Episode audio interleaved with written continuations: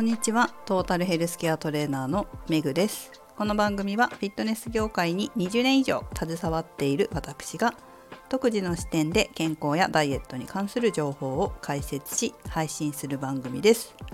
本日のテーマはダイエット煽り文句に気をつけろをお送りします。その前にですね、えー、告知のところにも書いたんですけど、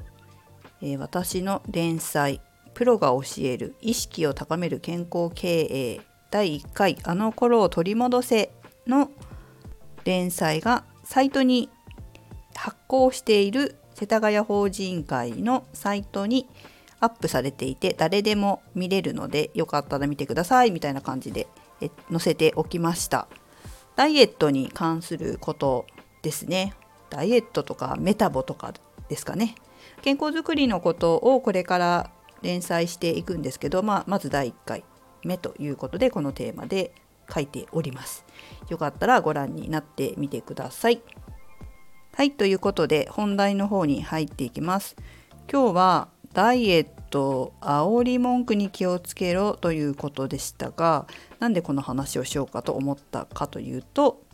Twitter で流れてきたからです。ターザンっていうトレーニングの雑誌ありますよね。まあ、そんなのね見てる女性ってそんなにないと思うんですけど結構いいこと書いてあるんですよ。で、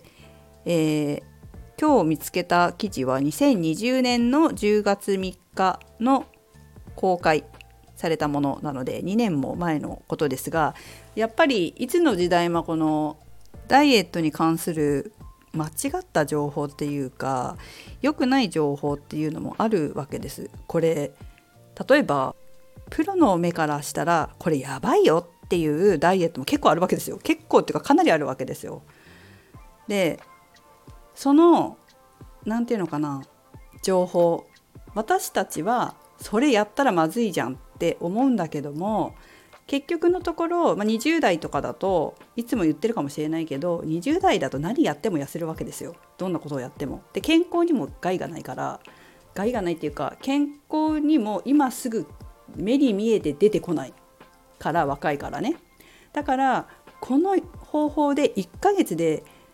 10キロも痩せるとかって言ったら自分もやってみようかなって思っちゃうわけですよ。でやって結果が出ることもあれば出ない方もいらっしゃると思うし結果が出ちゃうとこれが正しいんだって思っちゃったりして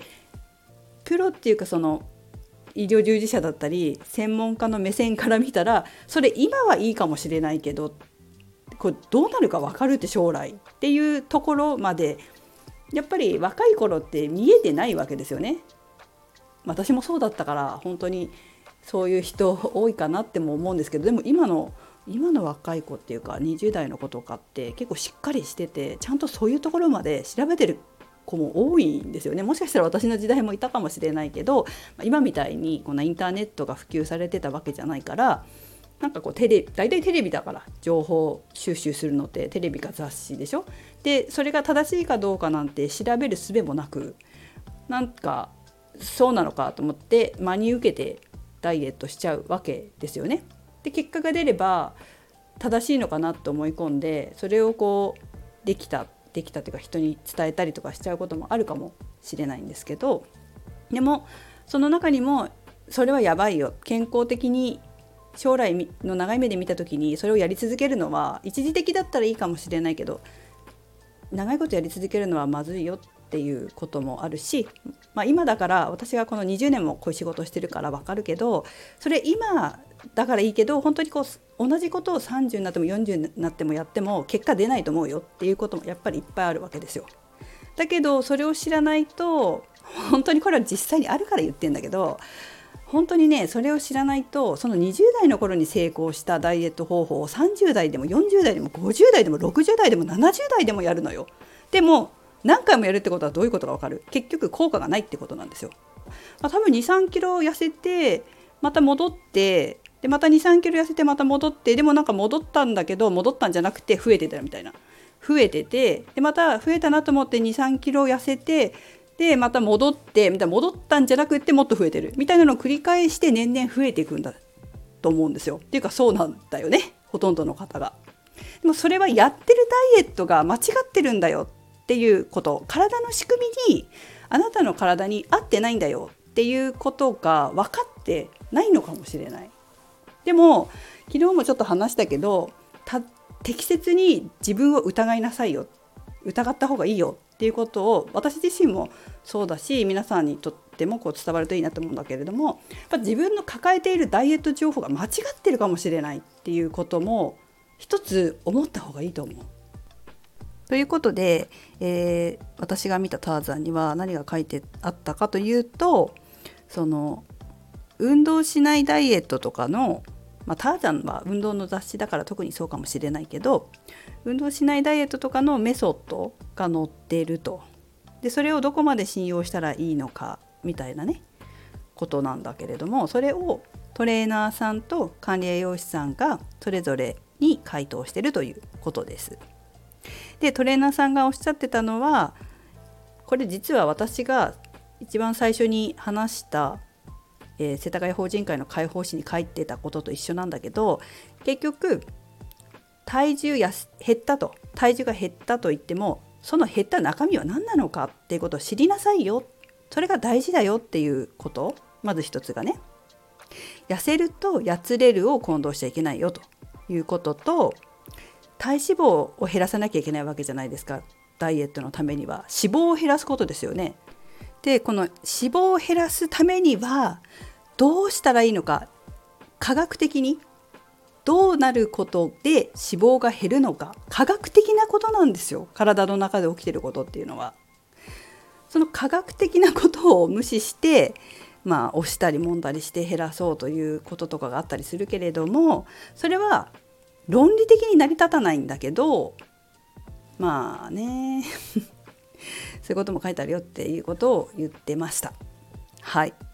もう一つ管理栄養士さんはですねあの運動なしで痩せるっていうことは管理栄養士さんがだよ。理論的に運動なしでかん痩せるとは考えられませんって言ってました。管理栄養士さん。いいですね。素晴らしいですね。でそういったメソッドは大体がファッションモデルが監修してると。でファッションモデルっていうのは自己管理がきちんとなってる。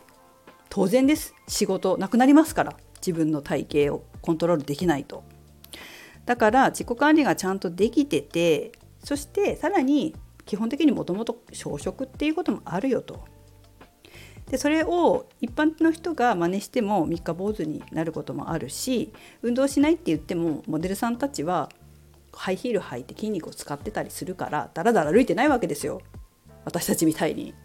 ちゃんとスタイルをよく歩こうと思ったら筋肉に力が入るわけですよね。ハイヒールなんか入ってくの字になって歩いたらかっこ悪いわけですからちゃんとお腹を引き締めて引き上げて歩いてるわけです。つまりちゃんと筋肉を使ってるってことなんです。もう運動になってるってことですよね。あとはこう運動してないと言いながらも歩くのが普通に好きだったりとかそれから掃除をよくするとかこう綺麗好きだったりとかそういう風にすると普段の生活自体が何て言うかな運動になってる運動のようになっているっていうこともあるよっていうことですね。まあ、先生この管理栄養士さんがおっしゃってたのは、まあ、歩くのが好きだったりして無意識に歩いたりしてるってそれがもう運動になってるって、まあ、そうなんだよね本当はね普通に歩くだけでいいんだけどモデルさんたちは意外とそういう方も多いよっていうことです。この間あのなんかテレビかな？見てたら女優の方北川景子さん北川景子さんが出ててなんかあの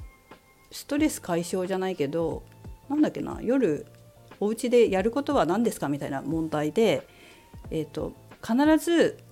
片付けをして寝るって言ってたんですよ。お家の中お子さんもいらっしゃるから散らかってるとその自分の思考も考えてることとかがぐちゃぐちゃしていると家の中もぐちゃぐちゃしている。よくご存知ですね。本当にそうなんですよ。本当掃除系で頭の中は家に出るっていう感じで家を見ればその人の頭の中が分かるっていうぐらい掃除系になってるわけです。でそれが嫌でご本人はお掃除をしてから寝るんだそうですそうすると朝起きた時に綺麗になってて気持ちがいいっておっしゃってたんですけど結局その掃除をするっていう行為一つとってもカロリーは消費するわけですよね汚いまま寝るよりもカロリーを消費して掃除をしてるわけで、まあ、そういう細かいところでエネルギー消費してる可能性もあるわけですよ。ま、特別な運動をされてるかどうかはちょっと分かんないですけどまあそういう意味で無意識に綺麗な人っていうのは何かエネルギーを消費するようなことをやってる可能性もあるので額面通りに受け取らない方がいいよっていうふうに、まあ、この管理栄養士さんも書かれておりました。はいということで、えー、このターザンの記事も